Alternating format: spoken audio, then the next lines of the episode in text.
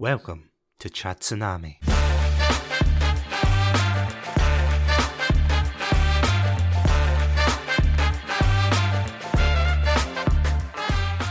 Hello, everybody, and welcome to another episode of Chat Tsunami. I'm Satsunami, and joining me on my adventure to the moon tonight is my very good friend Adam. Adam, welcome back. Hello, hello. It's good to be back. I've actually got a, a related uh, news topic here, uh, Satsunami, to do with our episode today. So, did you hear about that new restaurant on the moon? I did not. Oh, apparently great food, but no atmosphere. This is by far the shortest episode of Chat Tsunami. Well done, Adam. Oh, how could you hate that? That's an amazing dad joke.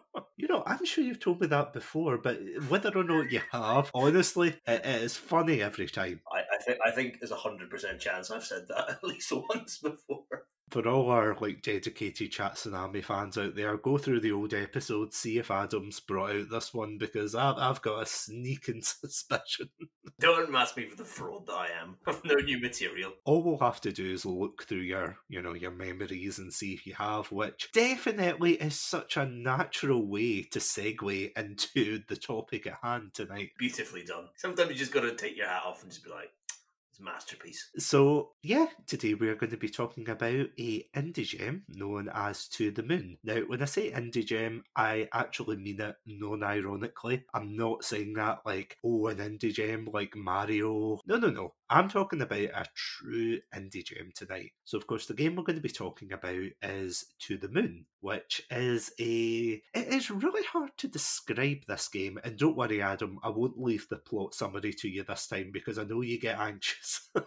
when I turned around and I'm like, Adam, would you like to describe the game? Oh man, I had my I had my written summary all out with all these different names and everything. So, To the Moon is a game that focuses around two scientists who work for an organization known as the Sigmund Corporation. Now, Adam, correct me if I'm wrong, but do you think the Sigmund Corporation in this game is pretty much a cross between the Make a Wish Foundation and the guys from Inception? Pretty much that. Um, if they if that organization was run by Sigmund Freud, I think is a good way to describe it. Yeah, he's the final boss in this. Uh, spoilers. Oh my god. He's got three forms id, ego, superego. I'm sorry, but I spent one year studying social sciences. I'll use that psychology degree, damn And he hits you with the Oedipus complex as his final move. Yeah, it was a very dark game. No, I'm only kidding.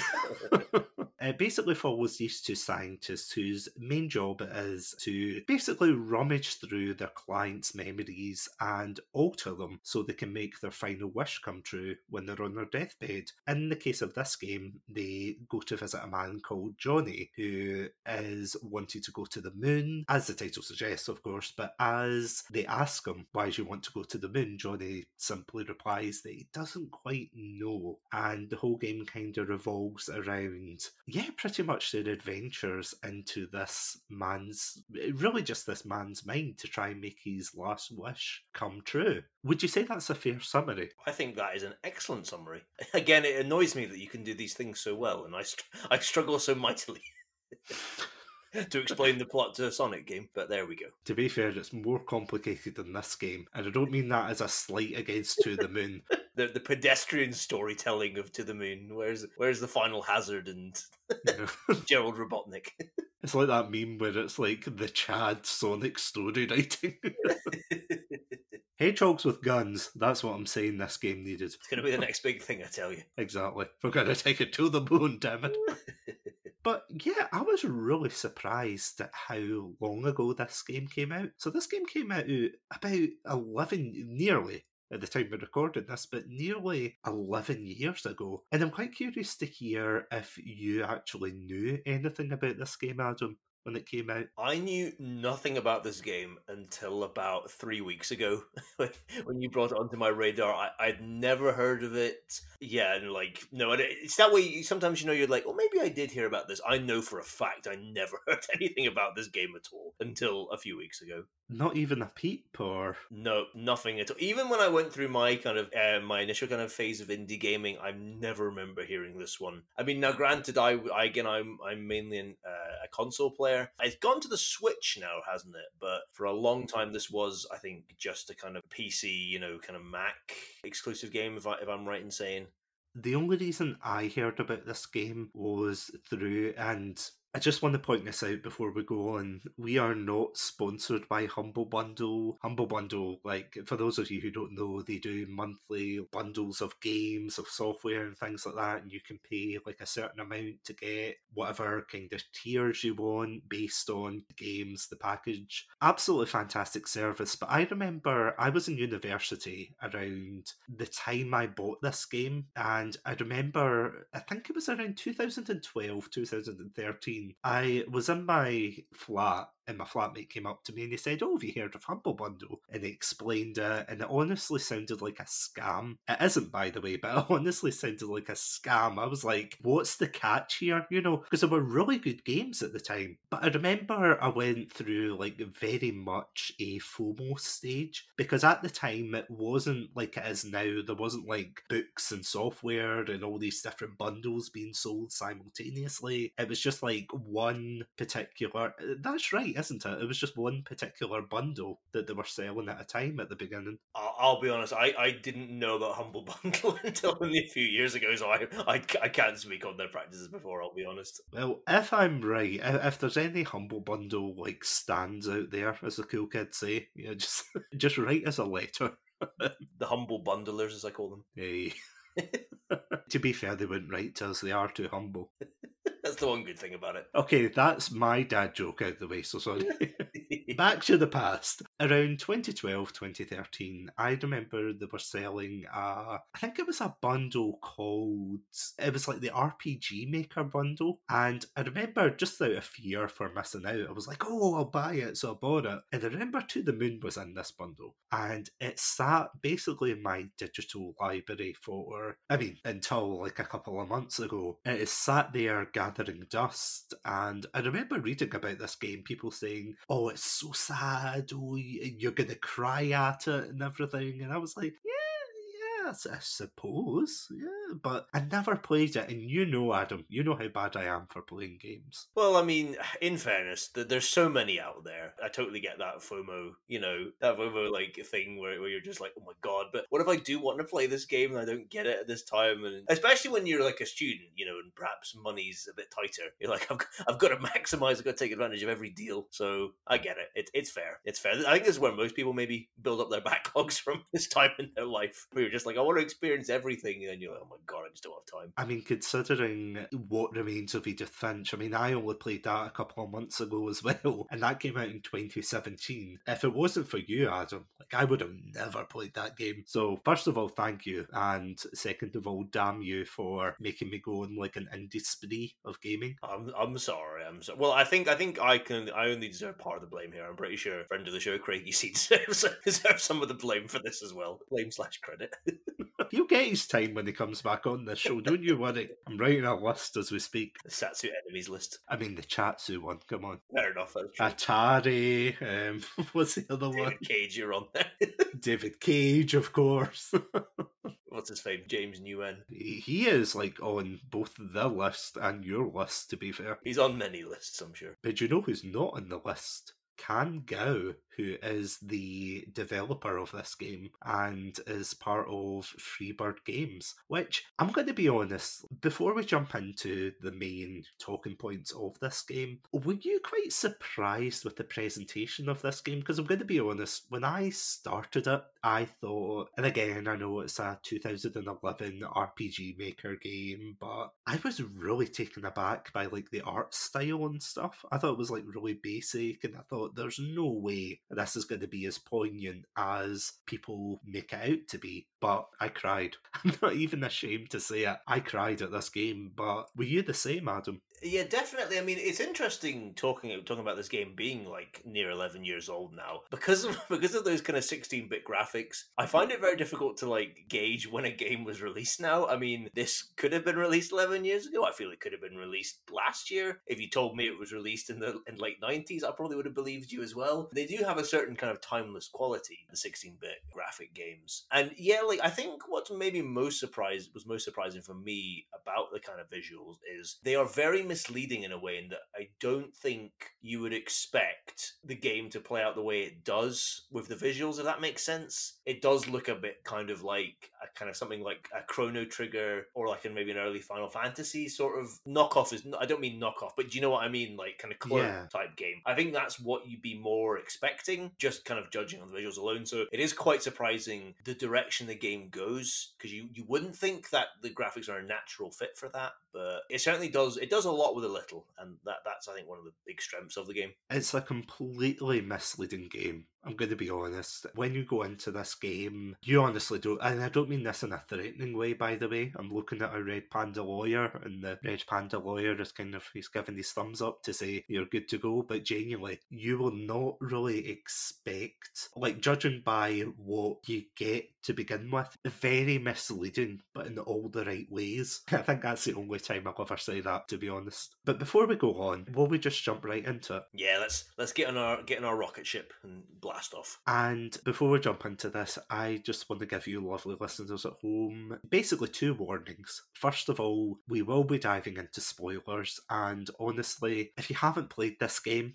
and you don't want to be spoiled, this game's only about three or four hours long. So if you want to experience it for yourself, by all means, pause the episode, go away, play it, and then come back and listen to this because it is a fantastic experience. And usually I would save this to the end. I, I would say, like, oh, I think this game's great, you know, go play it, but genuinely, if you haven't played it, wholeheartedly recommend it. It's definitely in my top 10 games. Second of all, we are going to be talking about themes relating to death and maybe some other kind of heavy topics within this game. So just a fair content warning, just in case you're, you know, expecting a bit more of a light-hearted episode, which it will be a little bit light-hearted, because come on, it's Chatsunami. But yeah, just in case. So, without any further ado, yep, as you said, Adam, let's jump in a rocket ship and we will head to the moon. So, as we're heading to the moon, please stand by for these transmissions.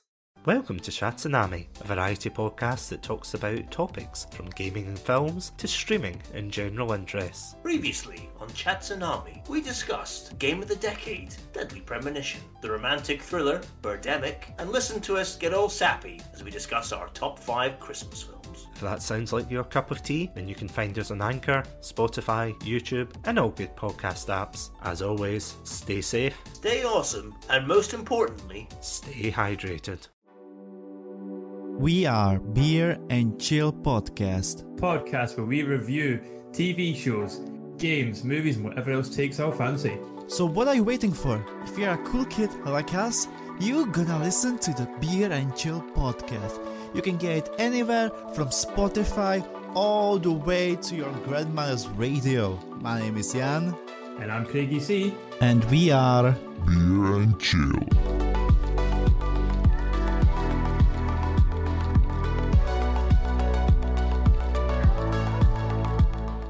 So, Adam, I've got to ask, what were your first impressions of this game? Because I feel as if this game is like what Edith Finch is to you. It's like I have the same kind of feelings towards this game. I think this is a fantastic indie game, and I remember like after playing this, bombarding you constantly to be like, Adam, play this game, Adam, play this game. And you must have been like, how do I block his number?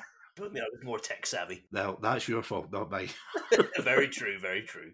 But yeah, what was your first impressions, A, going into this game, and, you know, just in general as you played through the game? I was actually before I played this game, I was I was very excited to try it out because, as you mentioned, you you'd been full of praise for it, and I could tell, you know, I could tell it this wasn't like faux praise at all. You you really did love this game. It affected you, so I was really really keen to start it because I'm I'm always interested to find games like this that do kind of hit you on a on an emotional level. So I was very very excited to fire it up. I have to be honest, the first twenty minutes I didn't think I was going to like it. I'll, I'll be honest. I found one of the so the two main characters, as you mentioned in the intro, are two scientists working for this uh, Sigmund Corps. I found one of them very annoying, and the thought of spending a lot of time in this character's presence, I was like, I'm not looking forward to this. I wasn't really engaged by the story to start with. I don't know. I kind of was like, okay, I'm, I'm waiting for something to happen here. I'm, I'm waiting to get hooked in. And may, I probably went in with too high expectations, which is which is my own fault. I know I should have probably tempered a bit more and let the game kind of get going. But yeah, nothing really grabbed me for I'd say the first 20 minutes, but I, I kept going with it and I thought, well, you know, like I'm sure something is going to happen soon that'll grab me in. And sure enough, it did. There's a point where you have to go into the basement of the house for the first time. One of the one of the scientists stays to basically set up the equipment that will allow the two of them to enter the dying man Johnny's kind of dreams and you know undertake this task of sending him to the moon. But while one of them sets up the machinery, the, you need the other one kind of gets to explore the house for a bit, and you you'll know exactly what I'm talking about here, Satsu. But you go into a particular room in the basement and it's filled with these origami rabbits. And the game all of a sudden took on a very kind of creepy kind of vibe, and that I was it kind of sent a shift, and I was like, "Ooh, okay, here we go. This this has got me hooked now." And from there, yep, I was really kind of hooked into it. I really enjoyed discovering the story. I thought it unfolded really well. It's very poignant. It's very moving. Yeah, like I think it's it's an excellent it's an excellent narrative experience of that there's no doubt so those first 20 minutes i say I, I found them a bit of a struggle but you know it was well worth pushing through that and to experience what this game has to offer Funny you say that because I had a very similar experience. Going into this game, this is a danger about going into a game that is so highly praised because you're going to go into this game with such high expectations and kind of think, oh, this is going to be the best game ever. It's going to make me weep. It's going to make me cry. I better turn on my camera and record myself. Oh, look, look at all these tears. But I, I do agree. The first kind of 10, 15 minutes or even 20 as you said like the beginning is quite slow moving and i remember the first moment where you play as um as you said the two doctors eva rosalene and neil watts you go through and i know what you mean about neil in this game he is quite full on he's a bit of a excuse my language here but a bit of a shit poster i would like to imagine online you know he would be like a mean meme machine. And of course it's that kind of stereotypical dynamic you know neil is very much the class clown who likes to joke around. Eva is very much the kind of straight face no nonsense you know the odd couple of the science world essentially. And as you said when you look through the house i did get creeped out when you go into that room and it's just filled with origami rabbits. Not because i was going to say not because i had david cage flashbacks I was a little bit worried, not gonna lie. I thought I thought he'd snuck in somehow.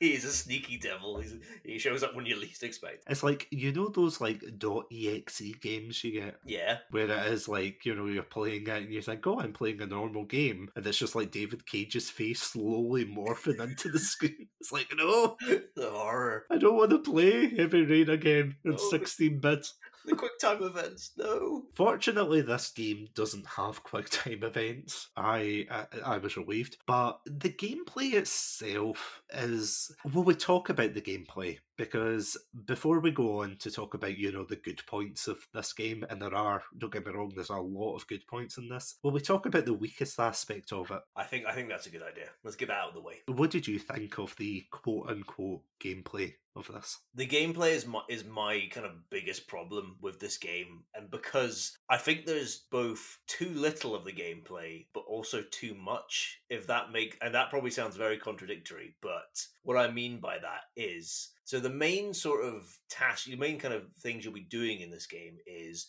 as you enter kind of each memory of johnny you have to kind of explore around and find find this object that's going to allow you to travel to the next memory. And to do that you need to find like five are they called memory orbs? Memory spheres? I can't quite remember the term for them but you need to find five of these basically to unlock the item that's going to let you travel. And you just kind of find those by like examining some things or by you know just exploring parts of the environment. And then the other kind of main gameplay uh, mechanic is a sliding puzzle which you have to do when you've kind of unlocked the particular item for the kind of uh, memory jump. And you need to it's, it's like a sliding puzzle and you need to line it up to make a full image. On one hand, it feels really perfunctory, and I was never engaged I, by it, and I, I, I just I found it a bit boring to be honest. To keep repeatedly doing the sliding tile puzzles and just kind of like walking around, and at times, sometimes you're like, okay, that makes sense. Why you know I got a memory orb for looking at that item, but sometimes I would just walk into a part of the map and it would give me one, and I was like, well, why did why did I get one for that? I don't really understand.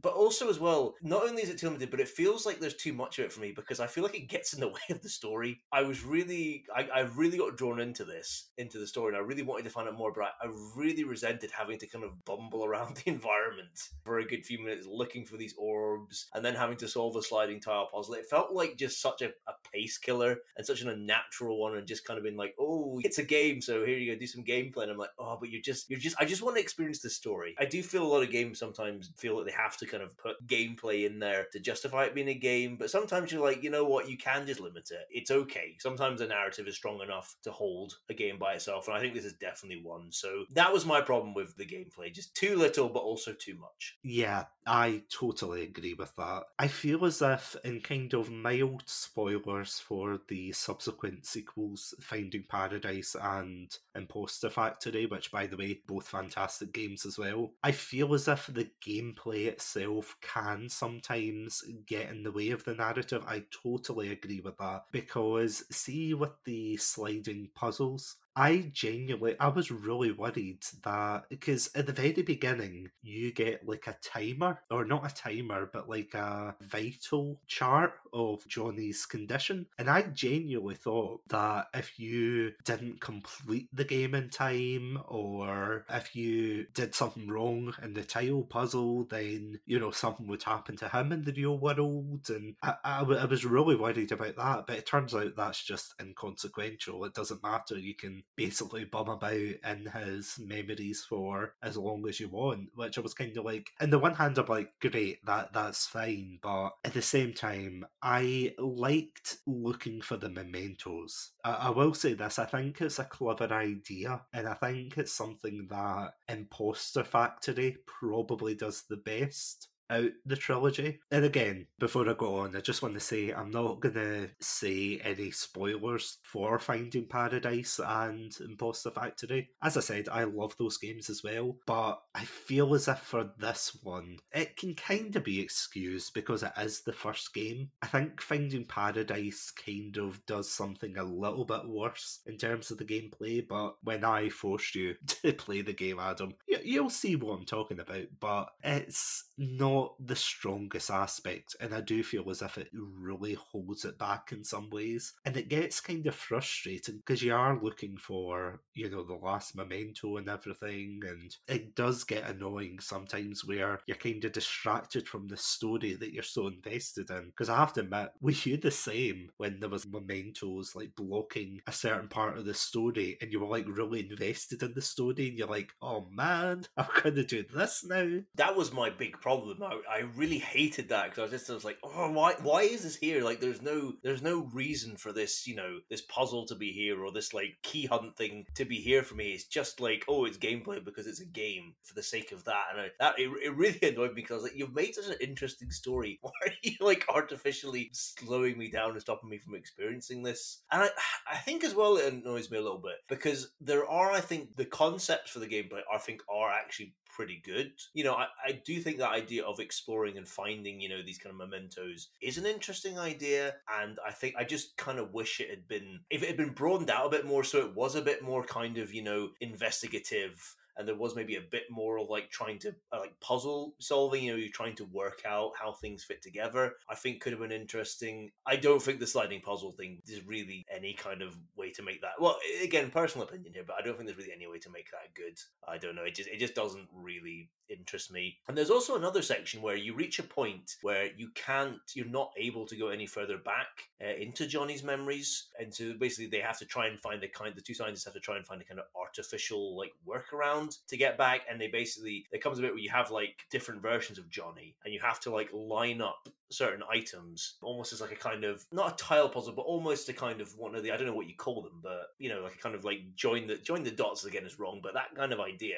And again i'm like i think there's something really interesting there and i wish that had been like a kind of more puzzle solving one where you had all these items and you, you had to reason about well why would this fit? You know how can how can that link? But again it just felt very kind of perfunctory and quite limited. So again like it's encouraging to hear that especially for the third game maybe they did solve a bit more of these issues but yeah again it, it's not it's not a deal breaker. It doesn't stop me from recommending the game, but I do think it is a slight issue, and it's something I think to be prepared about. You know, and it's a good thing as well because you just want to experience the story. It's just frustrating that there's like this artificial block on that. because that's the kind of worry about games like this. I think this is probably something that we have talked about in our narrative versus gameplay episode, where it's like a lot of games do struggle to try and balance between the narrative and the gameplay aspect. Is it going to be like Tetris, where there's barely any story, but it's a really fun game? Or is it going to be something like Edith Finch, where it's kind of little gameplay, but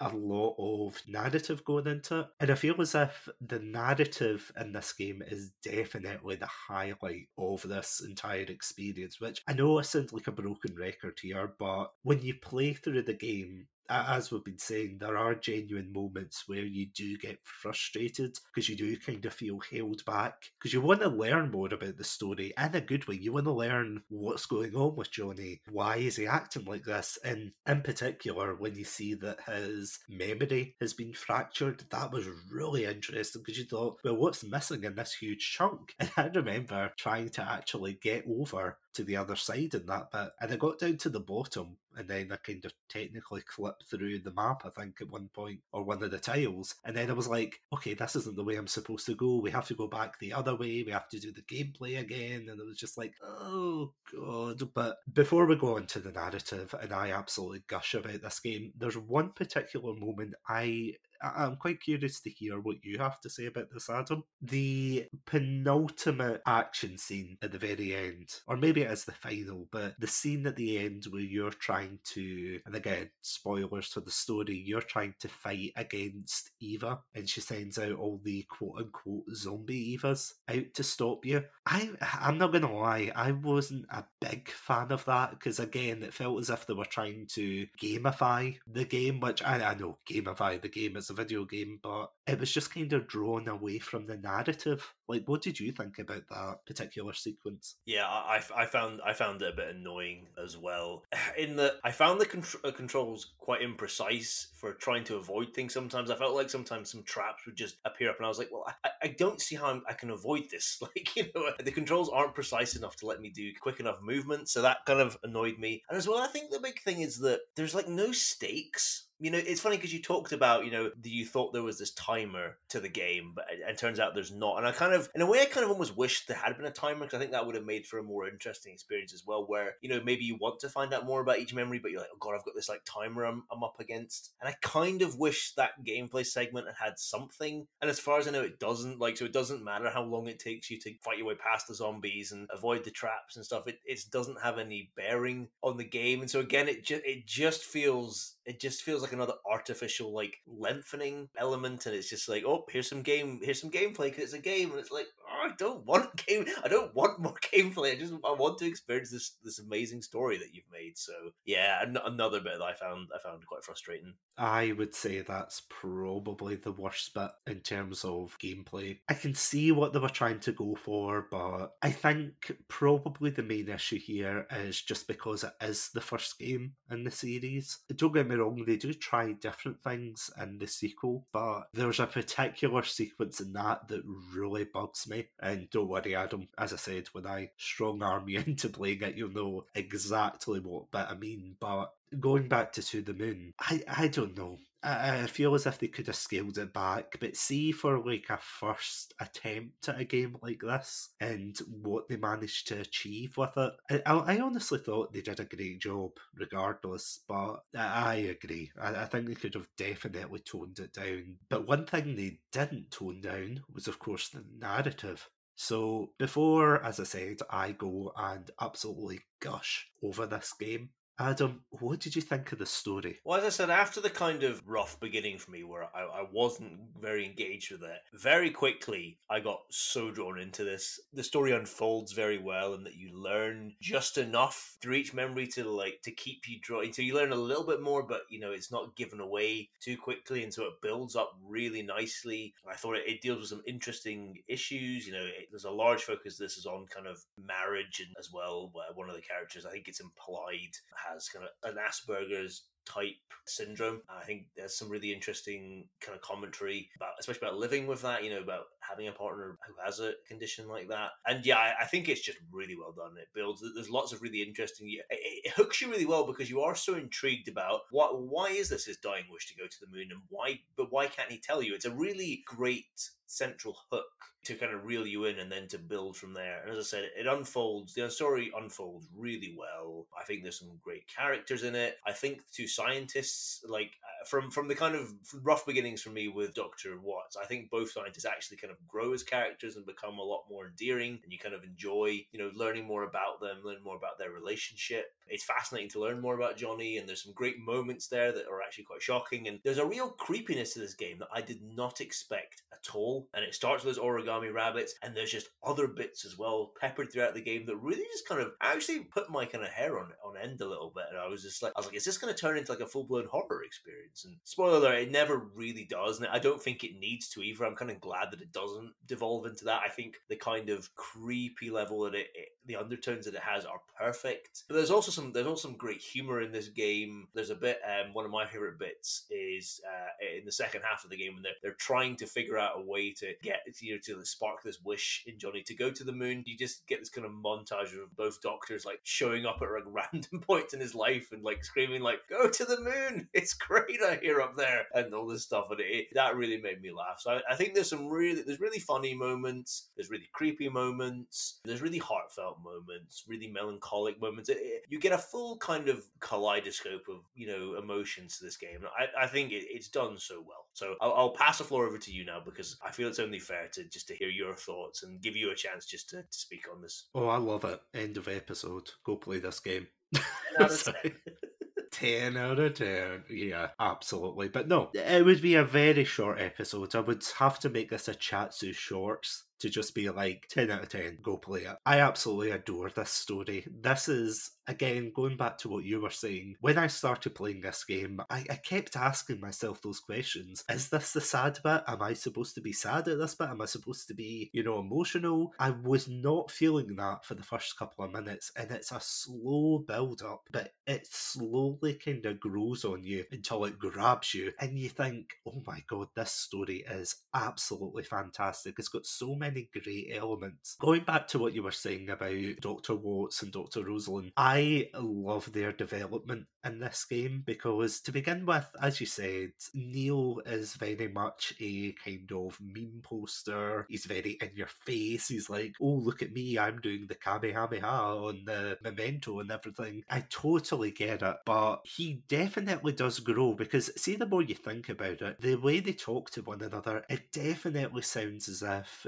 Neil and Eva have been through so many experiences like this. You know, this isn't their first like assignment or anything together. They're just kind of stuck in this. I don't want to say nine to five job because let's face it, it's not really a nine to five job, but they're stuck in this world where all they have to do is make somebody's wish come true. In the later games, you can see other scientists and things, and even the mini-sodes which come along with this game. They are great, by the way. I don't know if you got a chance to play those, Adam? No, I haven't had a chance to play them yet. They are actually quite interesting because it gives you more insight into Sigmund Corp as, you know, like an organization and how they interact with other scientists and things like that. It's really, really interesting. But my point is that they grow throughout the game. Like Neil goes from as a wisecracking individual to someone who, quite frankly, by the end of it, does have a heart of gold but he just struggles to express it in a serious way. And the same with Eva, she's got a heart of gold as well, but she struggles to kind of express it at the cost of kind of jeopardizing the task at hand. And I think that their character development is absolutely fantastic. But the other thing that I absolutely love is the relationship between Johnny and River, who, as you said, it's heavily implied that River suffers from Asperger's syndrome, which I have to admit, this is something that is quite rare in games. This isn't a kind of thing that you see often in a lot of video games, and it's quite interesting to see the way Kan Gao shows this character, how he characterizes her as being very hyper fixated on certain things. She, of course, loves rabbits, which Johnny doesn't really know why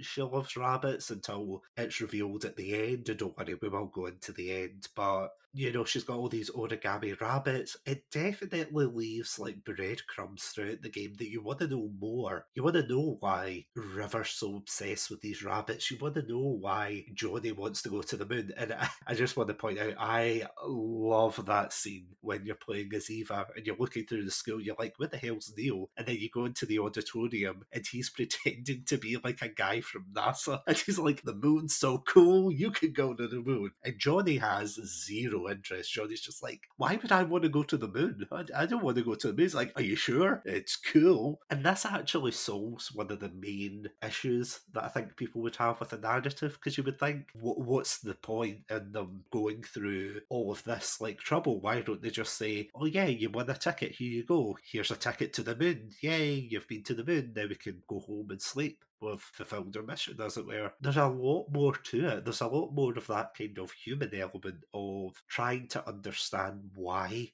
Johnny wants to go to the moon rather than, you know, focusing on the solution. They're trying to focus on the why rather than the how. And I, I think it's just absolutely fantastically done. My other question, though, is what did you think of the twist in this game? creepy is the wrong word for this one. You know when you reach that memory, you can just tell something bad is going to happen here. I think it's done really well, and it's that funny way that you want to see what's going to happen, but on the other level, you don't. It's not particularly a pleasant bit of the game to experience, I'll be honest, but I think it's done pretty well, and uh, you know, as I said, you know something bad's going to happen, and you, you can kind of. It doesn't so much come out of no. It it's not like a complete shock because you you can tell something bad's going to happen. And then as well, once events are in motion, you can pretty much write out what's going to happen here. But I think it, it is poignant and it does, I think it is an interesting thing. And I think it does, it, it feels like a kind of logical thing in a way. And it explains, it helps to explain some of the, you know, events you've seen, you know, after, especially why uh, Johnny's mother calls him a particular name. It helps to flesh out Johnny a bit more and his experiences. So, yeah, like as much as it is a pretty, you know, unpleasant event, like I, I do think it is pretty well done. It's definitely a lot more kind of dark and is macabre the right word, would you say? For this kind of particular sequence. I don't. Again, I'm struggling to like unnerving is maybe the foreboding. I think is the one I would I would maybe use because it, it's not it's not like I said it's not creepy and it, it's dark, but it's not that kind of you know it's not that kind of dark, but it is that sort of unnerving foreboding that you just know you just know something's not right and you know something important but something like horrible is going to happen here because it was that moment where Neil and Eva are talking about the situation and they're like, well, how does Johnny have eh, such a good recollection of this particular part? And I have to admit, the way they actually frame it, which I think is absolutely fantastic, the imagery for an RPG Maker game is absolutely amazing because on the one side, you've got like this white void where there's nothing, and that's what's preventing them from actually getting to the other side of this like kind of chasm where there's you know the family home and everything. And of course, the main twist is, and this is your last opportunity, guys, to back out, but the major twist in this game is the fact that Johnny has a twin brother called Joey, who unfortunately passes away because his mum accidentally hits him with a car as he's like playing with a ball. She's reversing out. She hits him. It's very tragic. And because of that, Johnny ends up getting put on beta blockers, which severely limits his memory from that time period. It's an absolutely tragic moment because at the same time, during that period of Johnny's life, he ended up meeting River in a carnival and they have this absolutely beautiful sequence where they're sitting on a log and they're saying how the moon looks like a rabbit. You know, like the moon is like the tummy of the rabbit, and the stars around it make up the body and everything. It, it's just such like a beautiful and innocent scene. But because Johnny was put on beta blockers, he also forgot a lot of those sequences from his formative years. So he believes that the first time he met River was when he went to school with her. And looking back on it, it is quite tragic because in real life, River starts to experience a lot of, to Johnny at least, very strange habits. Because she's got Asperger's syndrome, she's not very vocal with her thoughts and her feelings. Because of that, she does things like she cuts her hair short, she tries to make all of these paper rabbits and things. And of course, when she eventually passes away, Johnny's kind of left quite confused and emotional about it. He even confides in his friends that she was getting worse by the day. And the main reason, the main reason which brought me to tears that he wants to go to the moon is because when Johnny ends up going to the carnival and meeting River for the first time, they both end up going to quite a secluded place underneath this tree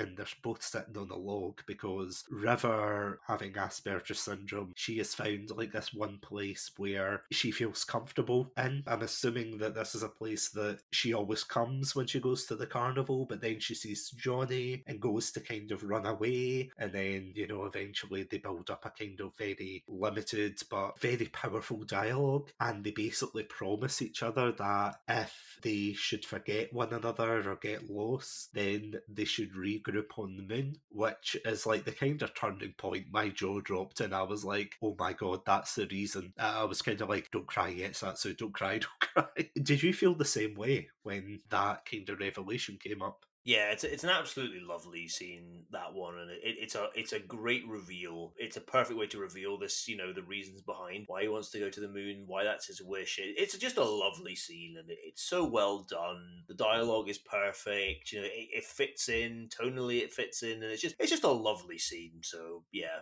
a real I think a real high point of the game. And then, of course, we get one of the other twists where Eva is so like hell bent on getting Johnny to the moon once they realise what's going on and why he wants to go to the moon that she decides to try and rewrite his memories. And I'm not gonna lie, I'm gonna be honest with you listeners. The first time I saw this scene, I was so angry at Eva because basically what she does is oh angry is the wrong word, maybe just frustrated because when I first saw this, she rewrites Johnny's memories so that River is no longer a part of his memories, but Joey is. She creates this entirely different reality where Joey's alive and he sees his brother Johnny get accepted into NASA and everything. Before I go on to say the twist upon the twist for that, despite the fact that Neil is, of course, trying to stop Eva from doing that, which I, I do think is a beautiful moment as well. It really shows a lot about his character. But when you saw River getting erased, like, how did you feel about that? Yeah, it's very it's very melancholic. It, it's very sad. But there was one line that stood out to me. I can't remember exactly how it's worded, but basically Eva says something to the effect of Johnny doesn't need River, but he needs his brother, and in a way that they can exist simultaneously together. And you know, I thought that added a kind of layer of depth, and it, it just made it all the more melancholic because you thought, oh, you know, it, it's great that he's got his brother back because they seem to have such a close relationship, but it's so sad that River is basically being erased from his life. So it, to me, it added this just added this kind of great complexity to that scene, and it just made it that much more powerful and that much more affecting. When you're like, I want to be happy for Johnny that Joey's alive and that he doesn't doesn't have to go through that kind of traumatic experience, but you know, I'm I'm so sad for Johnny for that, and you know, for for River, especially sad for Johnny because you kind of have to feel sorry on his behalf because because he doesn't know, you know, because River's basically being like erased from his life at this point. He doesn't know, and that just makes it all the more kind of tragic in, in its own way. I think as well, the thing with Johnny and River's relationship is when you see it to begin with in some of the later memories, it just you can just tell it's not it's not perfect by any stretch, and there is a sort of level of unhappiness here, you know, between the two, and we don't quite know. Well, we know obviously that Johnny, you know, is confused by River's actions and frustrated to an extent. It, it, it does feel like it being with her has imposed a kind of restriction on his life to an extent, and and you can tell there is like some resentment there, which is which is a human reaction. I don't think we can really damn him for feeling that because it is just a human, you know, response to that situation. But then as we find out more and we understand more about River and the fact that she really struggles, she can't just say to Johnny, "Oh, do you not remember when you know, we met as young?" Because you know she she can. That's because of the Asperger's syndrome or or whatever it is. She can't just take a course like that. So she's trying to do other things, makes it all the more kind of heartbreaking just to try and jog his memory. But you see how happy it was like that from that scene where they first met and early on, and, and the fact that she's getting a raise. It just it just it's just it makes it for such a melancholic and affecting experience that that whole bit. It's a tough one to judge right enough because, as you said, on the one hand, he is getting his brother back, he's getting the life he always wanted. Well, maybe not the life he always wanted, but he's getting this life that's very ideal. He has a very happy family life, and I think there's one scene earlier, and correct me if I'm wrong, but it's when River and Johnny are getting married, and I'm pretty sure his mum calls him Joey. I think she has it a couple of times, but you're definitely right. There's one moment at the wedding. And of course, somebody asks, What's that all about? And he says, Oh, it's my granddad's name, and you know, makes a lie. You pass it off and think, Oh, right, okay, it's just this woman's probably getting older. Maybe she's not of sound mind at this point and everything. You know, by the time you realise who Joey actually is, because you can see, even with the pixels, I'm going to say this, see, even with a game about pixels, the amount of emotion you get and the kind of happiness, sadness through the way the characters act, the way they talk, even the wee kind of like at the very end where the spoilers, but they achieve their mission. And Neil ends up going closer to Eva and he tries to put his arm around her and then she like bats it away. And just that kind of like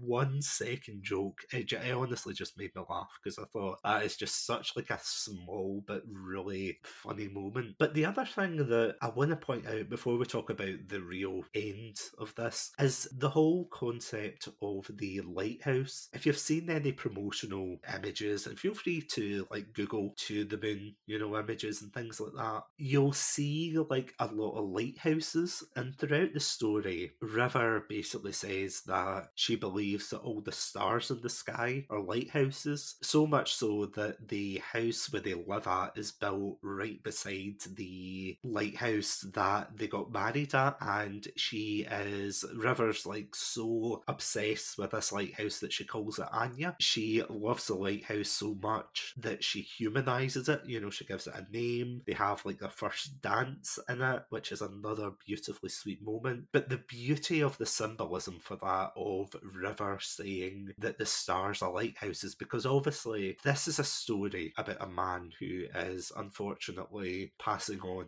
He is going to die. There's no twist in that regard. There's no, oh, at the last minute I managed to save him because the scientists at Sigmund Corp, they are not there to save their patients. They're not there to say, oh, we've got a cure for your cause of death or whatever. We're here to make this transition from death into whatever waits on the other side as comfortable as possible. And it's very poignant because, let's face it, in real life, death is, and again, I don't want to sound too morbid, but death is definitely something that we're all going to experience in our lives, whether it's people we know or, of course, ourselves. It's a very inevitable thing. But the whole beauty about the lighthouses, the fact that lighthouses are always in stories and, of course, in real life, are basically guides. As you know, like it's no, you know, this isn't a Chat Tsunami exclusive, but the fact is, lighthouses are used as guides for these ships coming in. They might not know where they're going. This is exactly what the lighthouses slash stars are doing for Johnny because all these stars are all around the moon, and the moon, although it's not a star, it's like their destination. They are aiming for this. They're completely getting guided towards the place that they both said that they would meet again. And I have to admit, that really hit me. I honestly thought that was just so. It, it was kind of a bittersweet ending because you know this man's dying, and throughout the story, you see this man's life support slowly fail because you know he is dying. At the very end, there is just such a beautiful moment where it's a bit like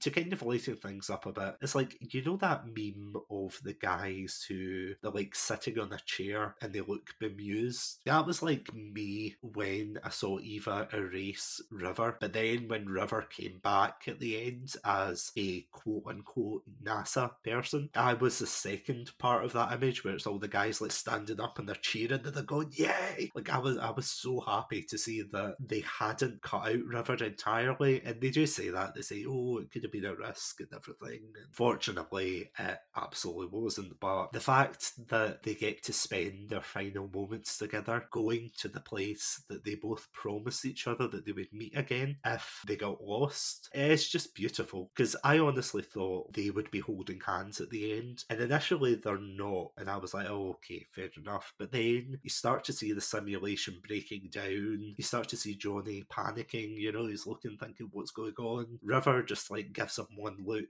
just holds out her hand, he takes her hand, they end up reaching the moon, and of course, there's just that symbolism as the flat line sound plays over, and then the music kicks in and everything. Eh, it's just beautiful.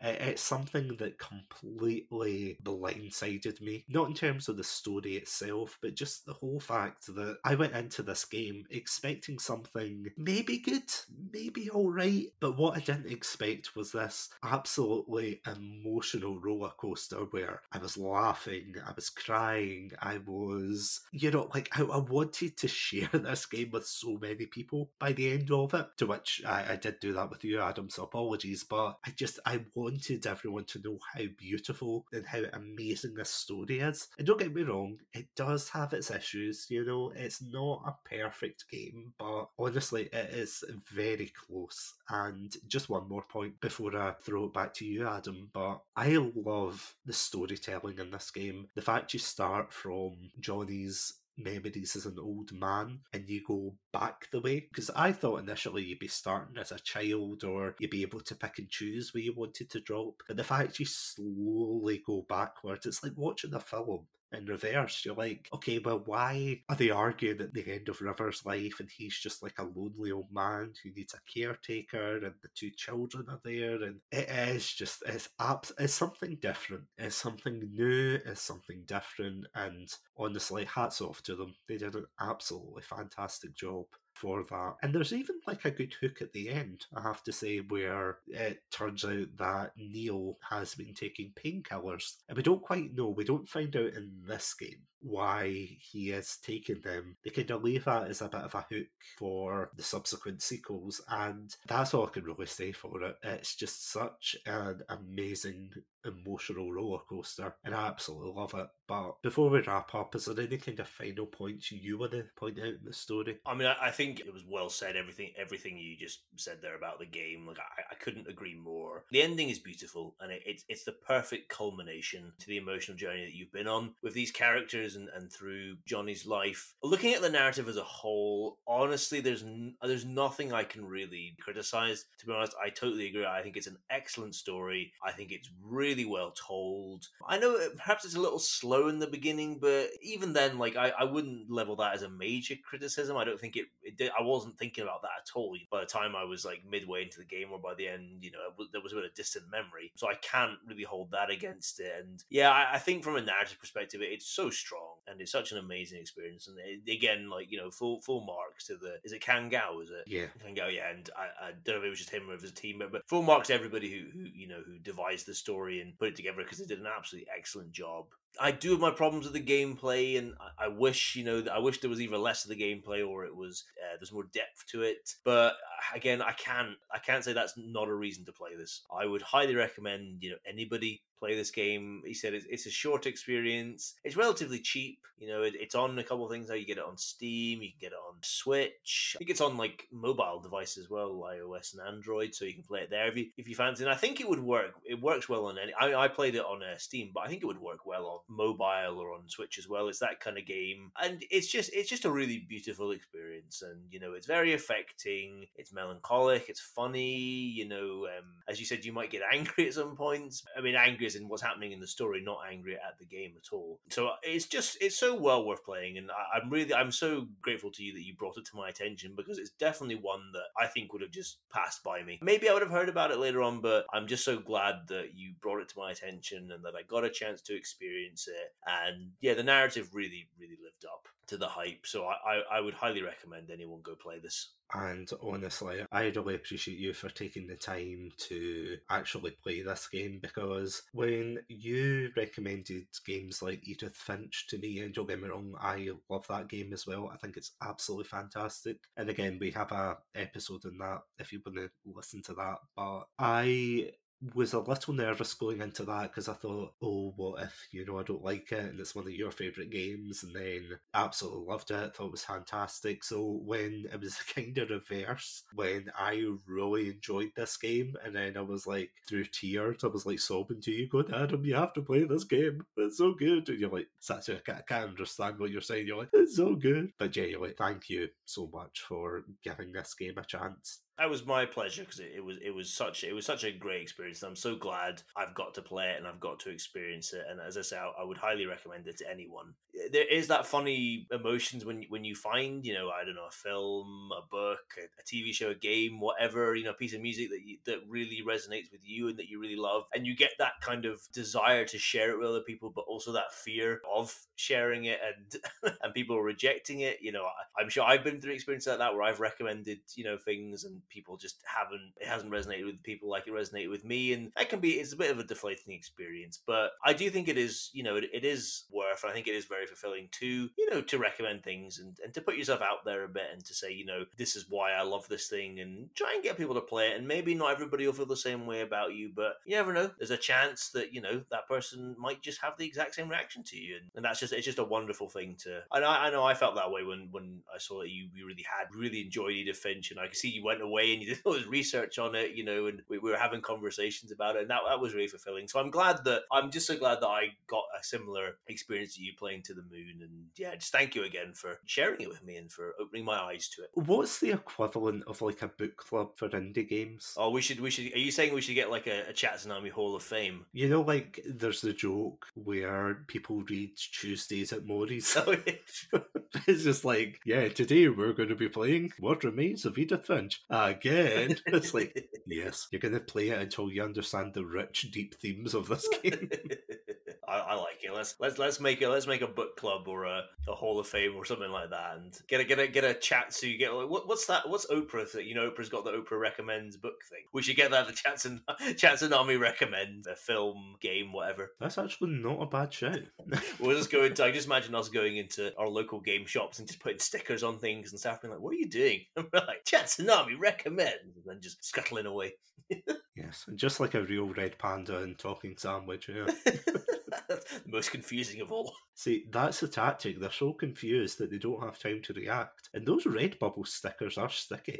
They're not coming off without a without a mess being made. Exactly. And at the end of the day, that's all you can ask for.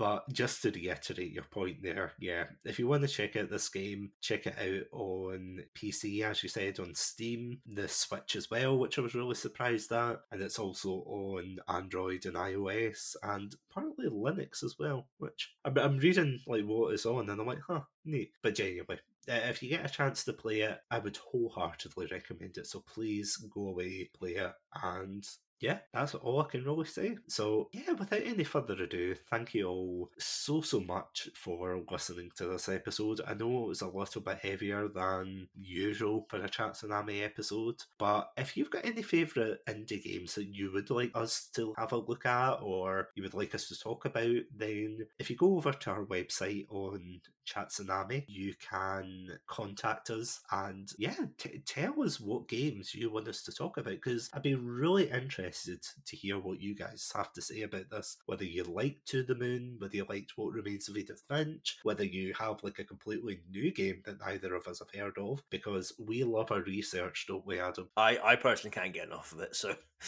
give me a task, please. I'm ready to go. And for one free email, you two can give a intellectually hungry Adam. a, starving former student, a chance to do some research. Yeah, all I'd say is, um, do you have to do a specific reference style, or I only do footnotes. I won't do. I'm not doing Harvard. That's my one request. no Harvard, no Chicago? There we go. And I mean the reference systems, not the places. We love you. In case somebody takes that out of context, no Harvard. In case we're big in the Ivy League schools, Exactly, exactly. None of your Yales and your. I, I don't even know. instance. There's another one for. Ah, thank you. My mind completely blanked because I was using The Simpsons as references there. I was like, oh, yeah, that's the thing. Clearly not a Yale man, are you? No, I, I I was more Harvard, to be honest. But yeah, on that note, thank you all so, so much for listening to this episode. If you would like to hear more of our awesome takes, then you can find us on Anchor, Spotify, iTunes, YouTube, really any good podcast app. So just look for the Red Panda under the name Chat Tsunami, and we will see you there. But without any further ado, thank you all so, so much for listening to this episode. Stay safe, stay awesome, stay hydrated, and shoot for the moon.